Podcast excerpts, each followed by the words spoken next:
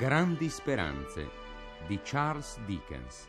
Traduzione e adattamento radiofonico di Alessandro De Stefani. Compagnia di prosa di Firenze della Radio Televisione Italiana con Alberto Lionello. Primo episodio. Personaggi ed interpreti. Pip Alberto Lionello. Pip bambino Enrico Del Bianco. Ebel Andrea Matteuzzi. La sorella di Pip Renata Negri. Giuseppe, suo marito, Renato Cominetti. Websl Armando Bandini. Pumblechook Giampiero Beccherelli. Il sergente Gianni Bertoncin. Regia di Pietro Masserano Taricco.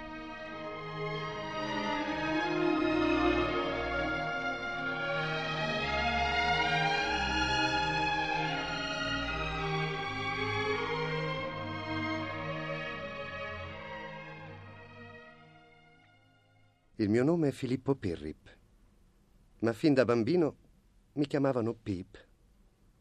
Non ho conosciuto i miei genitori e sono stato allevato da una mia sorella, maggiore di me di 20 anni, che era sposata col fabbro Giuseppe Gurgey.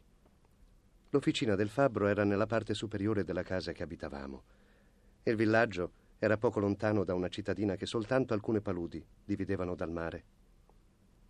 I ricordi della mia vita rimontano a quando avevo 12 anni circa. Né credo fosse accaduto prima qualcosa che valesse la pena ricordare.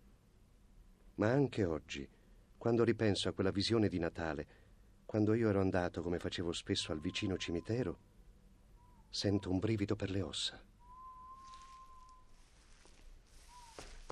Sta zitto, demonio.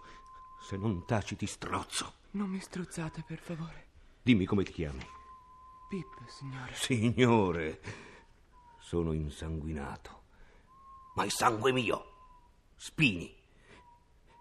Come hai detto che ti chiami? Pip, Che hai in tasca? solo questo pezzo di pane. Fa vedere. Beh, mangerò il pane. Dove sta tua madre? Qui sepolta. E anche mio padre. E con chi vivi?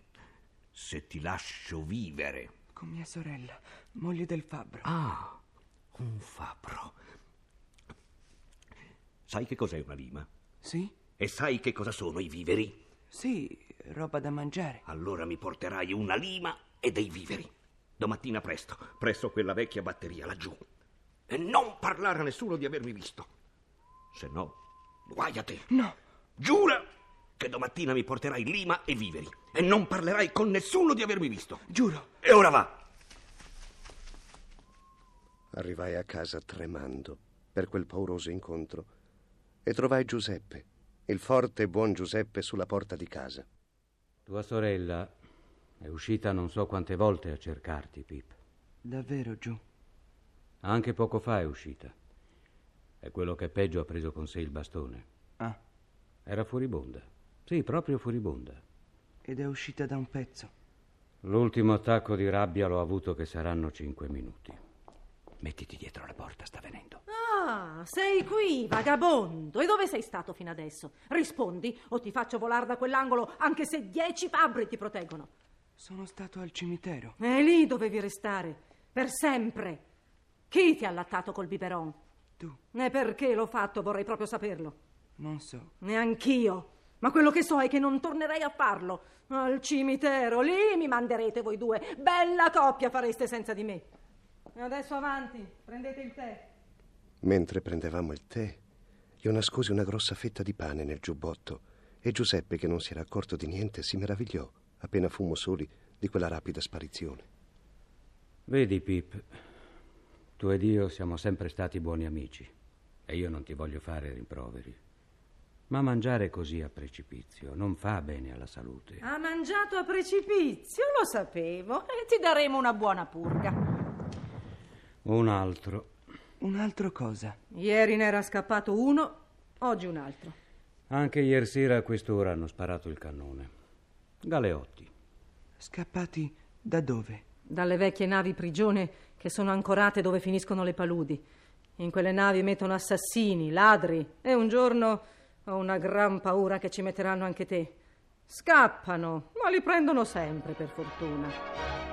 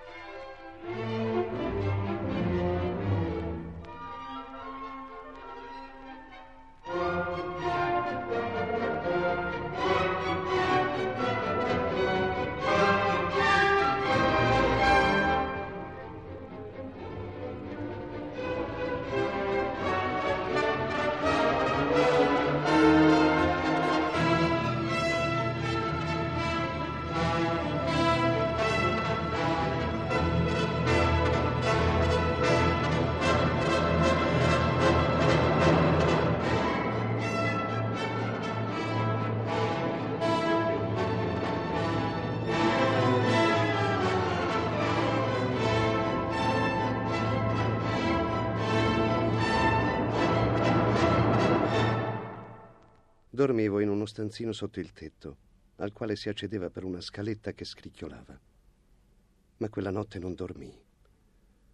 Vedevo nel buio orrendi ceffi di galeotti che mi digrignavano i denti, ma dovevo rubare i viveri e la lima.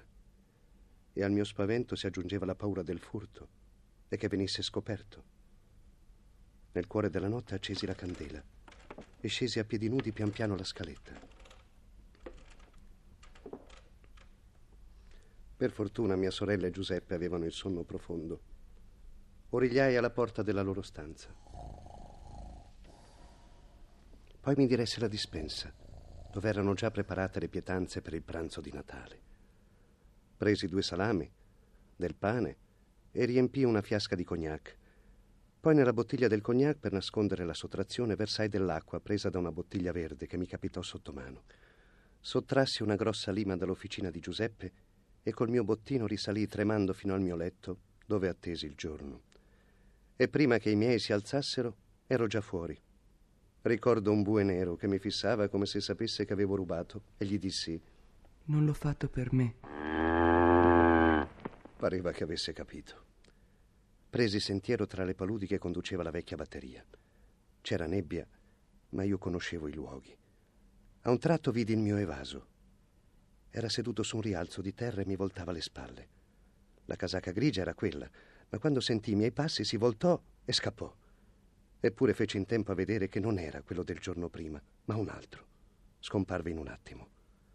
Proseguì e presso la batteria trovai quello che cercavo. Mi aspettava famelico e mi strappò quasi dalle mani i viveri. Che c'è in quella bottiglietta, ragazzo? Cognac. Mm. Qua, dammelo. Ho paura che vi siate preso le febbri. Tremate tutto. Lo credo anch'io, ma la fame è più forte della febbre. Di, non mi avrai ingannato. Non c'è nessuno dietro a te. No, signore, no. Ti voglio credere.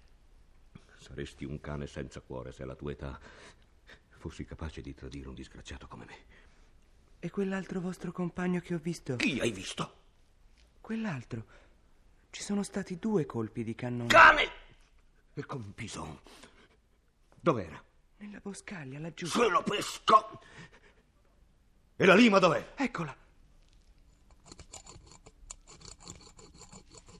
Si mise a limare furiosamente i ferri che aveva le caviglie e io mi allontanai. Quel giorno avevamo due ospiti per la festa di Natale.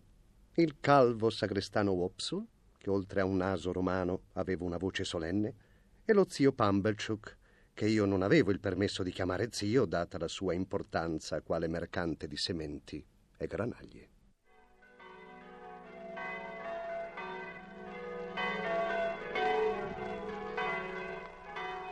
Buon Natale, signora. Buon Natale, signora. Benvenuti nella nostra modesta casa in questo santo giorno. Vi ho portato, signora, una bottiglia di vino di Jerez e una bottiglia di Porto. Oh, zio Pumblechook, che sorpresa! Quella di tutti gli anni.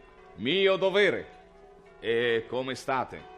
E come sta il giovanotto? Su, rispondi, Pip. Bene, grazie. Sempre sii riconoscente, ragazzo, a questa tua incomparabile sorella che ti ha allevato col biberon. Oggigiorno la riconoscenza è scomparsa. Amen. Vedevo con terrore avvicinarsi il momento del banchetto, quando sarebbe fatalmente stato scoperto il mio furto.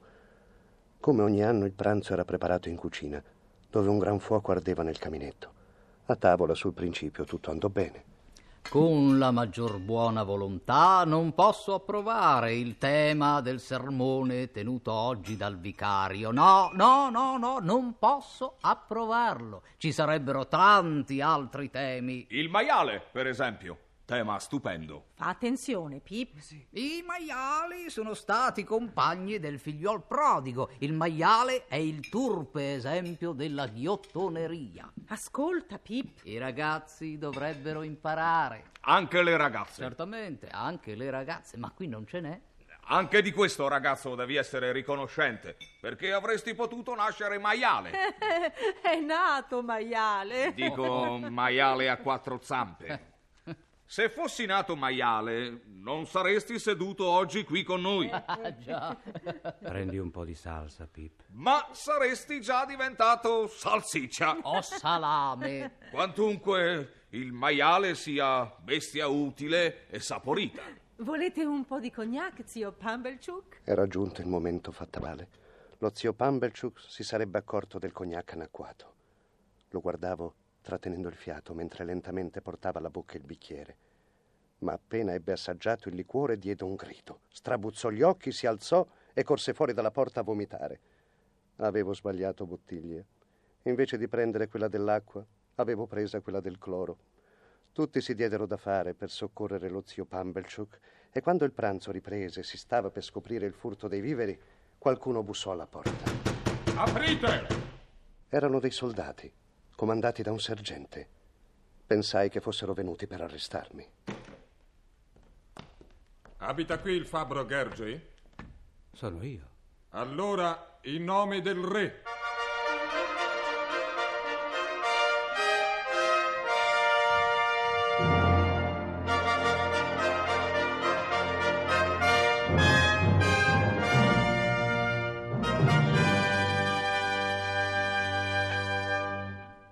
Avete ascoltato il primo episodio di Grandi Speranze di Charles Dickens. Traduzione e adattamento radiofonico di Alessandro De Stefani. Compagnia di prosa di Firenze della Radio Televisione Italiana con Alberto Lionello. Hanno preso parte alla trasmissione Armando Bandini, Giampiero Beccherelli, Gianni Bertoncin, Renato Cominetti, Enrico Del Bianco, Alberto Lionello, Andrea Matteuzzi, Renata Negri. Regia di Pietro Masserano Taricco.